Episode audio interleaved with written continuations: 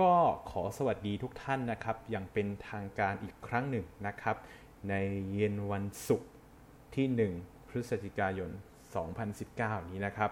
วันนี้ก็เป็นวันศุกร์ต้นเดือนที่คิดว่าถนนหลายสายนะครับ คงจะติดพอสมควรเลยทีเดียว เนื่องจากว่าก็น่าจะมีหลายๆท่านนะฮะที่ออกไปสังสรรค์หรือปาร์ตี้นะครับในค่ำคืนนี้ ส่วนใครที่ว่างๆหรือว่าไม่รู้จะออกไปไหน ก็ เรียนเชิญเข้ามาพูดมาคุยกันนะครับ ในพอดแคสต์ของผม เอาละครับในหัวข้อวันนี้ที่เราจะคุยกันเนี่ยเราจะคุยกันในหัวข้อหลักๆ คือ เรียนจบสูงแล้วหางานยากจริงหรือ แต่ก่อนหน้านั้นนะครับ พอดีเมื่อตอนเย็นนะครับ ผมมีโอกาสไปคุยกับบุคคลท่านหนึ่ง ที่หลาย ๆ ท่านก็น่าจะพอเดาออกนะครับว่าเขาเป็นใครนะครับ ผมพอดี ประเด็นที่ผมคุยกับเขาเนี่ยมันค่อนข้างที่จะเกี่ยวข้องกับหัวข้อหลักที่เราจะคุยกันในวันนี้นะครับ ผมก็เลยจะขออนุญาตนะครับ เล่าเรื่องที่มันค่อนข้างที่จะน่าเบื่อนิดนึง แต่คิดว่าผมจะพยายามพูดให้มันน่าเบื่อน้อยที่สุดแล้วกันนะครับ ว่าด้วยเรื่องของเศรษฐกิจประเทศเรานะครับ และเดี๋ยวผมจะแถมนิดนึงก็คือมีครูเบิร์ตนะฮะ คอมเมนต์มาเล็กน้อยว่าอยากให้ผมคุยในเรื่องของการลงทุน ซึ่งโอเค ผมจะถือโอกาสวันนี้คุยเรื่องนี้ไปด้วยกันเลย แต่ทั้งนี้ทั้งนั้นนะครับ การพอดแคสต์ครั้งนี้คืออการแนะนำจากผมนะครับ อาจจะเป็นส่วนตัวนิดนึง เพราะฉะนั้นมันจะไม่ใช่ข้อสรุปหรืออะไรก็แล้วแต่เป็นแค่ความคิดเห็นจากผมนะครับ เอาละครับ ถ้าจะพูดถึงเรื่องเศรษฐกิจของประเทศไทยเราตอนนี้นะครับ หลาย ๆ ท่านก็คงรู้ว่าค่อนข้างจะแย่แย่มาก ๆ นะครับ ส่วนสาเหตุเนี่ยมันเป็นเพราะอะไรเนี่ยผมก็ต้องเท้าความไปจนถึงการที่เกิดสงครามเศรษฐกิจระหว่างหลาย ๆ ประเทศ ผมต้องบอกอย่างนี้แล้วกันนะครับ ตั้งแต่จีนกับอเมริกาที่เราก็น่าจะรู้ๆกันอยู่นะครับ หรือแม้กระทั่งอังกฤษอย่างเงี้ยครับ ก็คือผมจะพูดให้เข้าใจง่าย ๆ ตอนนี้โลกเราอะครับ จะแลกเปลี่ยนค่าเงินกันอะโดยใช้เงินดอลลาร์เป็นตัวกลาง เพราะว่าเหมือนกับว่าเมื่อก่อนนะฮะเงินดอลลาร์เนี่ยจะเป็นสกุลเงินที่ค่อนข้างที่จะมีความน่าเชื่อถือสูง แต่ทีเนี้ยพอสหรัฐเองก็เจอวิกฤตทางเศรษฐกิจหลาย ๆ อย่าง ไม่ว่าจะเป็นแฮมเบอร์เกอร์ไม่ว่าจะเป็นอะไรก็แล้วแต่นะครับ เลยทำให้หลาย ๆ คนเนี่ยก็เริ่มที่จะ หันไปเก็บเงินในสกุลอื่นแทน ก่อนหน้านี้ฮะเราอาจจะได้ยินในเรื่องของ Bitcoin Bitcoin ก็คือสกุลเงินสกุลหนึ่งที่เป็นสกุลเงินดิจิตอลนะฮะคือคนก็หันมาเก็บบิตคอยแทน หรือไม่ก็ไปเก็บเงินหยวนเงินเยนอะไรแบบนี้นะฮะก็เหมือนกับว่าเงินดอลลาร์เนี่ยก็เริ่มที่จะเสื่อมความน่าเชื่อถือลงนะครับ และทีเนี้ยถามว่ามันเกี่ยวข้องยังไง มันเกี่ยวข้องที่ว่าเงินบาทเราอะครับ มันค่อนข้างที่จะเป็นเงินที่เขาเรียกยังไง ประเทศไทยเราครับ เศรษฐกิจเราตอนนี้ต้องบอกว่าเราเนี่ยส่งออกมากกว่านำเข้า หรือก็คือเราเนี่ยขายมากกว่าซื้อ พอเราขายมากกว่าซื้อแล้วมันเกิดอะไรขึ้นครับ มันเกิดประเด็นก็คือว่าประเทศเราก็จะมีเงินสำเงินทุนสำรองนะครับ ค่อนข้างที่จะมาก เอา้าหลายๆ คนก็อาจจะถามว่าเอา้ามันก็เป็นเรื่องดีแล้วนี่ที่ เมืองอประเทศไทยเรามีเงินทุนสำรองที่มาก ใช่ครับมันดี พอมันดีแล้วเนี่ยพวกต่างประเทศนักลงทุนต่างๆเขาก็มองแล้วว่าเออประเทศไทยเนี่ยค่าเงินบาทนะครับ มันค่อนข้างที่จะเกินดุล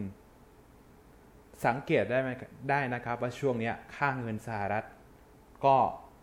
ปรับตัวลดลง หรือแม้กระทั่งเงินเยนก็ปรับตัวลดลง ฟังดูเหมือนจะเป็นข่าวดีนะครับของคนที่มีเงินและกำลังจะไปเที่ยวต่างประเทศ เพราะว่าค่าเงินไทยเนี่ยในเรทอัตราเท่าเดิม แต่เราสามารถแลกเงินต่างประเทศได้มากยิ่งขึ้น สาเหตุเนี่ยครับมันเกิดจากการที่ว่าพอนักลงทุนต่างชาตินะครับเขาเห็นว่าเงินเงินบาทไทยอะมันมันมันค่อนข้างที่จะเกินดุล เพราะฉะนั้นมันค่อนข้างที่จะนิ่งครับผมพูดอย่างนี้ดีกว่า พอนิ่งแล้วเนี่ยคนก็เริ่มจะช้อนเก็บเงินบาทไว้กัน พอ demand กับ supply อะครับยิ่งค่าความต้องการของคนเนี่ยเยอะขึ้น ก็เลยทำให้ค่าเงินบาทของเราเนี่ยครับแข็งตัวเพิ่มมากขึ้น พอค่าเงินบาทแข็งตัวเพิ่มมากขึ้นเนี่ยก็เลยทำให้ค่าเงินต่างๆนะครับลดลง ซึ่งถามว่ามันเป็นข้อดีไหมหลาย ๆ ท่านอาจจะดีใจนะครับที่อาจจะแลกเงินไปเที่ยวต่างประเทศได้เยอะขึ้น แลกเงินไปเที่ยวต่างประเทศได้มากขึ้น แต่ เราลองมองในมุมของนักลงทุนกันดูดีกว่า นึกภาพนะครับ ถ้าเราเกิดเป็นนักลงทุนที่เข้ามาซื้อของ หรือว่าซื้อค่าเงินในไทยเนี่ย หรือเราเป็นบริษัทต่างชาติที่มาเปิดบริษัทในไทยเนี่ย สมมุติว่าเราขายของ เราขายของได้ 100 บาท แล้วเราเอาไปแลกเป็นเงินดอลลาร์สหรัฐเนี่ยได้ 30 บาท แต่ทีเนี้ย อเรา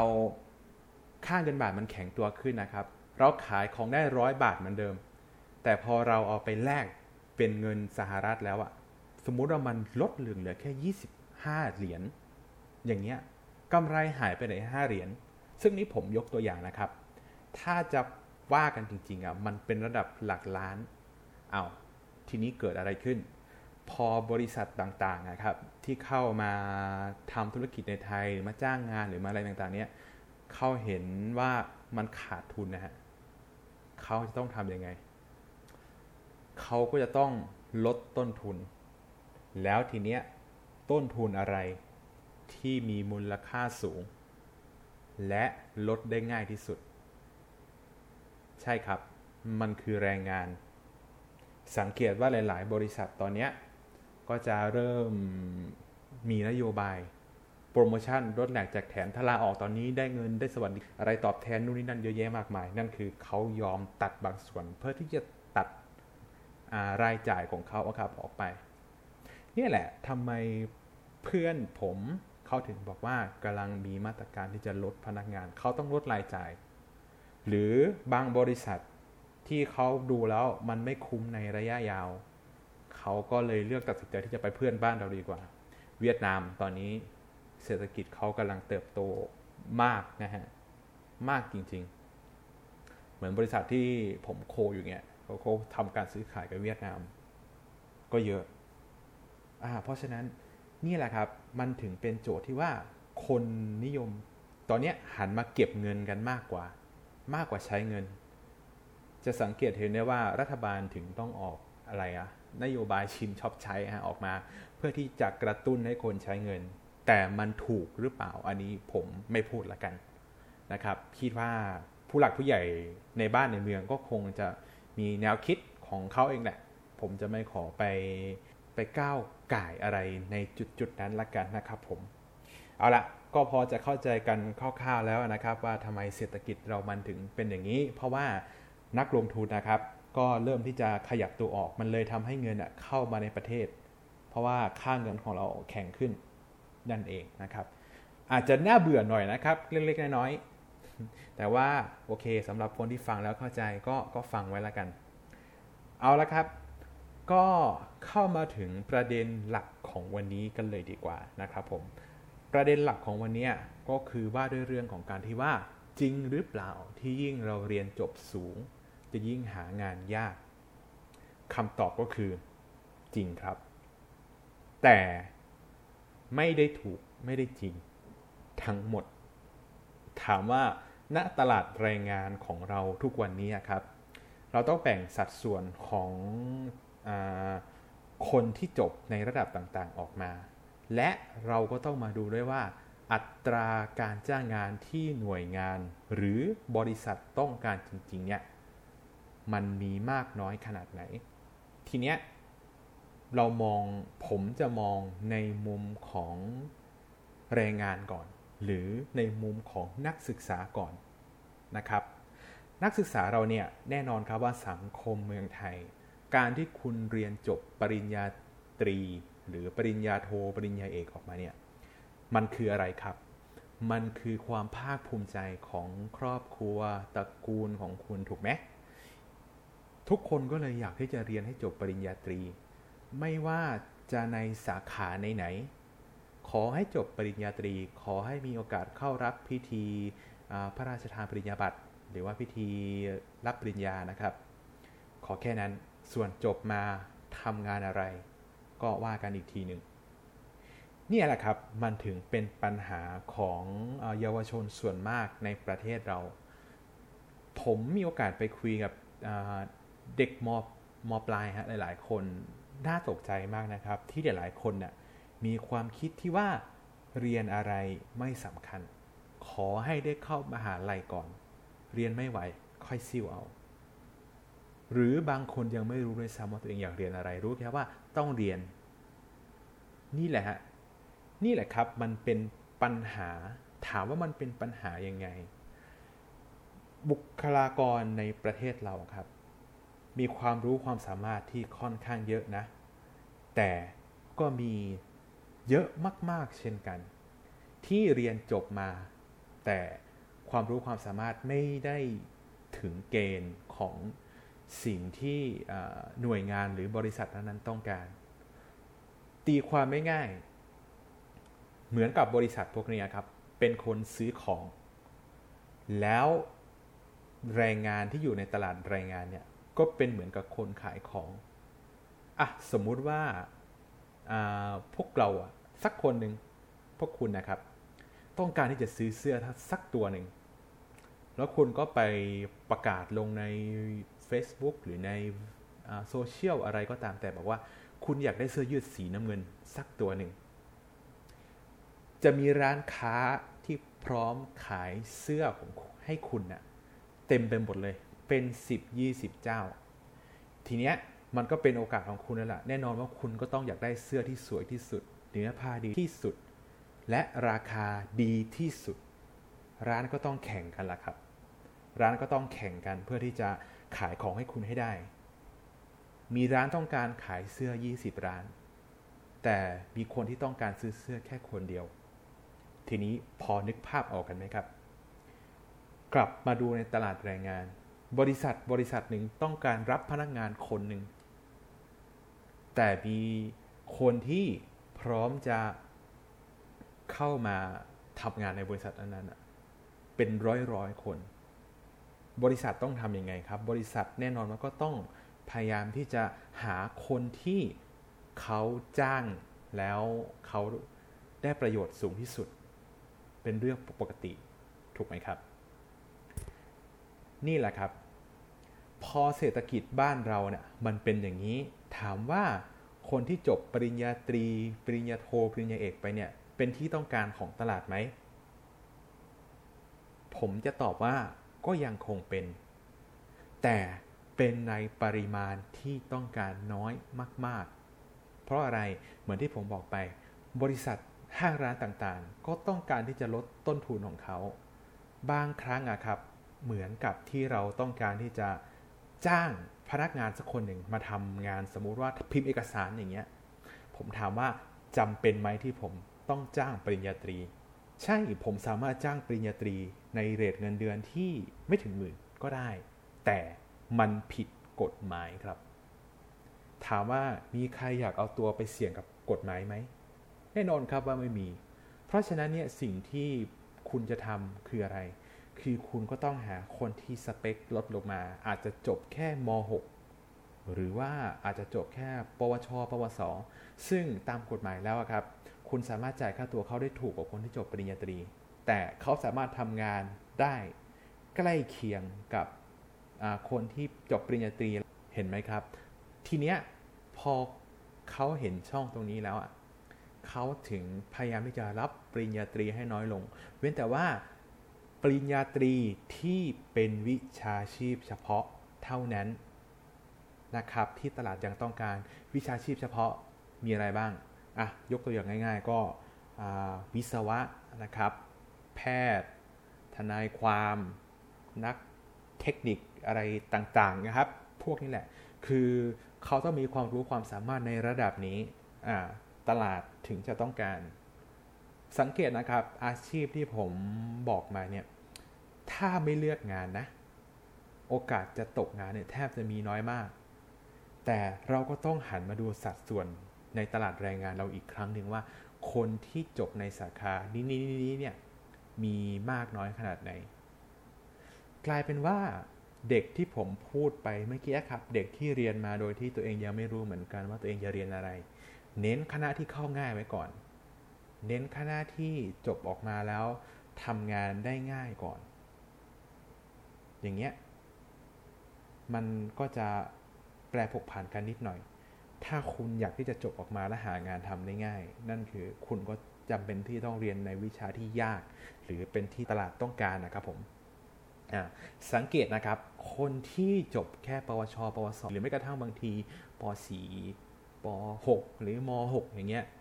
เขาจะไม่ได้ตกงานนะ แต่เพียงแต่ว่าโอเคแหละ งานที่เขาทำอะ อาจจะไม่ได้ให้ค่าตอบแทนที่สูงมาก ๆ เหมือนกับอาชีพที่ต้องการความรู้ความสามารถเฉพาะมากกว่า แต่ว่าเขาก็ยังมีงานทำทีเนี้ยตลาดแรงงานนะครับเขาไม่ได้สนใจว่าเงินเดือนที่คุณได้จะมากหรือจะน้อยเขาสนใจแค่ว่าคุณมีงานทำหรือเปล่า คุณมีสวัสดิการรับรองที่ขึ้นตรงต่อกรมสวัสดิการไหมแค่นั้นเอง ทีเนี้ยเรามาดูกันว่า แล้วเด็กปริญญาตรีครับ ที่จบออกมาเนี่ยแล้วพร้อมที่จะทำงาน พร้อมที่จะเปลี่ยนสายงานไปสายงานอื่นเนี่ยน่าตกใจนะครับ คือมีค่อนข้างที่จะเยอะมากครับ ผมยกตัวอย่างนะคณะที่เกี่ยวกับรัฐศาสตร์ หรือรัฐประศาสนศาสตร์พวกนี้อาชีพสายการเรียนพวกนี้ส่วนมากเขาเรียนมาเพื่อที่จะเป็นข้าราชการ ข้าราชการคืออาชีพที่มั่นคงนะครับ แต่ว่าเราสามารถสังเกตเห็นได้ทันทีว่าข้าราชการเนี่ยเปิดรับต่อปีต่อปีนึงเนี่ยน้อยมากรับน้อยมากๆครับ เพราะอะไร เพราะกว่ารัฐจะรับพนักงานเข้ามาสักคนหนึ่งนะครับ เป็นข้าราชการเนี่ยเขาไม่ได้จ่ายแค่เงินเดือนคุณนะเขาไม่ได้จ่ายแค่สวัสดิการของคุณนะแต่รัฐเนี่ย ยังให้สวัสดิการไปถึงบิดามารดาของคุณ ไปถึงคู่สมรสของคุณ ไปถึงบุตรของคุณ นี่แหละครับทำไมถึงเป็นสาเหตุที่ว่าเขาถึงเปิดรับข้าราชการน้อยมาก ๆ ดูสิครับจำนวนครูที่รอบรรจุอยู่ทุกวันนี้หรือแม้กระทั่งพยาบาลวิชาชีพที่รอบรรจุอยู่ทุกวันนี้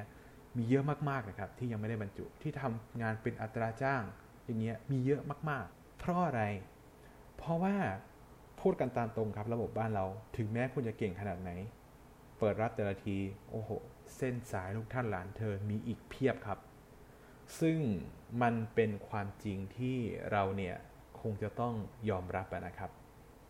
ทีนี้เรามาดูวิธีที่จะแก้ไขกันดีกว่า ผมคงบอกได้ไม่เต็มปากนะครับ ว่ามันเป็นวิธีแก้ไขหรือเปล่า แต่เป็นข้อสังเกตอย่างนี้ดีกว่า 1. นนะครับ ถ้าคุณอยากได้งานทำคุณก็จำเป็นที่จะต้องเพิ่มความสามารถของตัวเอง ให้คุณมีมากกว่าคนอื่น เช่นอะไร 1. ความรู้ความสามารถด้านภาษา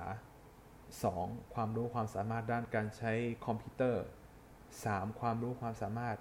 อื่นๆ ในการสื่อสารในการขับรถดูนี่นั่นหรืออะไรก็แล้วแต่ ที่มันจะทำให้คุณเด่นกว่าคนอื่น ยกตัวอย่างเช่น ถ้าผมเป็นบริษัทบริษัทหนึ่งที่ต้องการที่จะรับพนักงาน ผมต้องการเปิดรับสมัครพนักงานในตำแหน่งแม่บ้าน ผมสัมภาษณ์แม่บ้าน 3 คน คนที่หนึ่งโอเคทำงานบ้านได้ อย่างเดียว คนที่สองทำงานบ้านได้ ขับรถได้ คนที่สามทำงานบ้านได้ ขับรถได้ ไปซื้อของในตลาดได้ และเลี้ยงเด็กได้ อะ อย่างเงี้ย ทั้งสามคน เรียก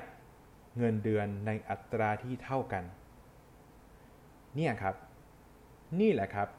คือข้อได้เปรียบของคนที่มีความรู้ความสามารถหรือ ability ในที่มากกว่าคนอื่น เนี่ยครับ คุณต้องหาจุดเด่นเพิ่มเติมของคุณให้ได้ คุณต้องพยายามขาย ความสามารถของตัวเองอะให้เขาซื้อคุณให้ได้ หรือไม่อย่างนั้นคุณก็อาจจะเป็นจำเป็นที่จะต้องปรับเปลี่ยนสายไปในสายงานที่คุณอาจไม่ได้จบมาโดยตรงนะ แต่คุณพอที่จะทำได้ อย่างนี้แหละครับ เพราะฉะนั้นเนี่ยถ้าใครมีลูกหลาน หรืออพี่น้องก็แล้วแต่นะครับ ที่กำลังจะเลือกเส้นทางเดินของชีวิตตัวเองอะครับ แนะนำเขาให้หนึ่ง เลือกในสิ่งที่เขาคิดว่าเขาทำแล้วเขาจะทำได้ดีที่สุด เพราะแน่นอนครับเมื่อไหร่ก็ตามที่คุณทำแล้วสิ่งที่คุณทำอะคุณทำได้ได้ดีอะมันย่อมมีคนต้องการอยู่แล้ว ไม่ใช่เหมือนกับคุณทำเพราะคุณทำตามเพื่อน จบออกมาคุณก็ได้เป็นแค่พนักงานคนหนึ่งที่พอทำงานได้ แต่มันไม่เด่นก็มีโอกาสที่คนอื่นที่เขาเด่นกว่าคุณเนี่ยเขาจะถูกเลือกออกไปก่อน นี่แหละครับหนึ่งเลยนะ ผมอยากจะให้ทุกคนนะครับ เปลี่ยนความคิด แก้ไขความคิดของตัวเอง ของลูกหลานว่าคุณต้องจบปริญญาตรีเท่านั้นนะ สาขาไหนไม่สำคัญขอให้คุณจบปริญญาตรี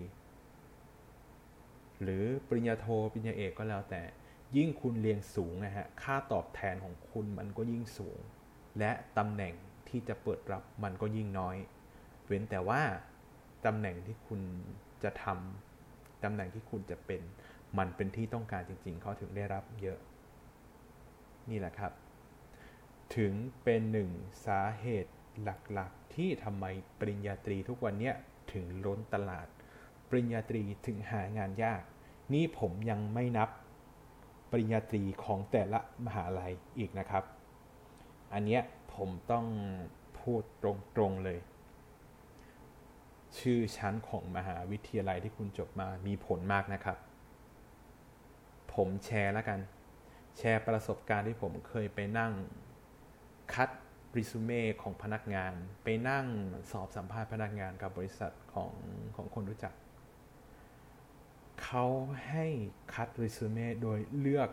มหาลัย แบ่งตามมหาลัยเป็นอันดับแรก รองลงมาถึงเป็นผลการเรียน คิดดูสิครับ ถ้าบางทีอะถ้าคุณเรียกสัมภาษณ์พนักงานอะเฮ้ยเขาอาจจะโป๊ะเชะโดนใจตั้งแต่คนแรกแล้วก็ได้ทำไมเขาถึงทำอย่างนี้ อันนี้เราคง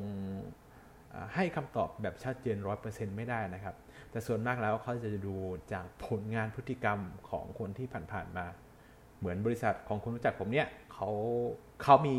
มหาวิทยาลัยที่เขาแบล็คลิสต์ไว้เลยว่า เขาไม่เอามหาลัยนี้ เพราะว่าเขาเคยรับมาทำงานแล้วทำงานไม่ได้ มีปัญหากับเพื่อนร่วมงานคนอื่น อะไรอะไรก็แล้วแต่นะครับ เขาถึงจะเลือกอมหาลัยอื่นๆมากกว่า หรือไม่งั้นเขาก็จะเลือกคนจากที่ว่าเฮ้ยเขาเคยมีรุ่นพี่เนี่ยที่เคยทำงานมาทำงานได้ดีครับเขาถึงจะเลือกคนแบบนั้นออกมา เห็นไหมครับว่าปัจจัยหลาย ๆ อย่างเนี่ย มันมีเยอะมากๆ การที่จะคัดคนเข้าทำงานสักคนหนึ่งเนี่ยมันเป็นผมไม่แน่ใจว่าเป็นข้อดีหรือเปล่า แต่ผมจะบอกว่าเป็นข้อได้เปรียบแล้วกันนะครับ ข้อได้เปรียบของหน่วยงานห้างร้านหรือบริษัทต่างๆ คือเขามีตัวเลือกเยอะมากๆ เขาคือคนคนนั้นที่ต้องการจะซื้อเสื้อ ในขณะที่พวกเราในตลาดแรงงานเนี่ยคือคนที่ ต้องการจะขายเสื้อ คุณต้องมีดีจริง ๆ คุณถึงจะขายของได้ นี่แหละครับ ถ้าเมื่อไหร่ก็ตามที่เราไม่หยุดความคิดที่ว่าเรียนอะไรก็ได้ ขอให้จบก็พอ ปัญหาอย่างนี้มันก็จะมีขึ้นมาเรื่อยๆเรื่อยๆเรื่อยๆครับ มันไม่มีทางแก้หมดหรอก เว้นแต่ว่าเศรษฐกิจประเทศเราจะมั่งคั่งจนพร้อมรับทุกคนเข้าทำงานนั่นเลยครับ มันถึงจะพอจะพอบรรเทาได้ เพราะมันไม่มีทางแก้ได้อยู่แล้ว มันต้องเริ่มจากในความคิดของคนเราก่อนเลย ของคนไทยก่อนเลย เลิกคิดว่าต้องจบปริญญาตรี สาขาไหนก็ได้ช่างมันเถอะขอให้จบปริญญาตรี ขอให้ได้ไปรับได้ถ่ายรูปรับปริญญาแค่นี้ฮะโอเคครับ มันเป็นวันแห่งเกียรติยศจริง ๆ มันมีเกียรติจริง ๆ ที่เราได้เข้าพิธีรับพระราชทานปริญญาบัตรแต่มันจะเท่แค่ช่วงนั้นเอง เอาละครับ ทีนี้ก็คิดว่าคำพูดของผมเนี่ยมันก็คงไม่ใช่ทั้งหมดทั้งมวลนะครับ แต่ผมอยากให้ทุกท่านนะครับ ลองเอาไปพิจารณาดูว่ามันมีส่วนจริงมากจริงน้อยขนาดไหน แล้วมันจะไปปรับใช้อะไรกับชีวิตของคุณได้บ้างนะครับ คือการที่ผมมาพอดแคสต์ตัวเนี้ยผมจะมาแชร์เรื่องราวประสบการณ์ซะมากกว่าที่เคยได้พบได้เจอมา นะครับผม เอาละครับสำหรับพอดแคสต์ในวันนี้เนี่ย ก็ดำเนินมาเป็นระยะเวลาน่าจะสัก 20 กว่านาทีนะครับเอาละครับส่วนเรื่องของผมแถมนิดนึงแล้วกันนะครับ ในเรื่องของการลงทุนที่ผมเจาะหัวเอาไว้ การลงทุนเนี่ยครับช่วงนี้ถ้าเป็นไปได้นะผมยังไม่อยากให้ยังไม่อยากให้ให้เริ่มไปลงทุนกับอะไร เพราะว่าช่วงนี้แน่นอนครับเศรษฐกิจประเทศเรากำลังแย่ เอาเป็นว่าถ้าจะพูดในเรื่องของการลงทุนจริงๆอะเดี๋ยวผมขอเปิดเป็นท็อปิกไปเลยแล้วกันเพราะผมคิดไปคิดมาแล้วเนี่ย น่าจะใช้เวลาที่ค่อนข้างมากนะครับ ที่จะทำให้เข้าใจที่จะทำให้อมองภาพออก ก็เดี๋ยวเอาไว้ว่าคราวหน้าละกันนะครับผมส่วนพอดแคสต์ในวันนี้เนี่ยก็เดี๋ยวก็ต้องขอจบไว้แต่เพียงแค่นี้ก่อนละกันนะครับผม ส่วนเดี๋ยวผมก็จะขอพูดคุยกับทุกท่านที่อยู่ในไลฟ์ก่อนละกันนะครับ ส่วนคนที่กำลังรับชมรับฟังย้อนหลังอยู่ในทาง YouTube ก็ขอให้โชคดีทุกท่านนะครับผมสุขสันต์วันต้นเดือน สุขสันต์วันเงินเดือนออกนะครับผม สวัสดีครับ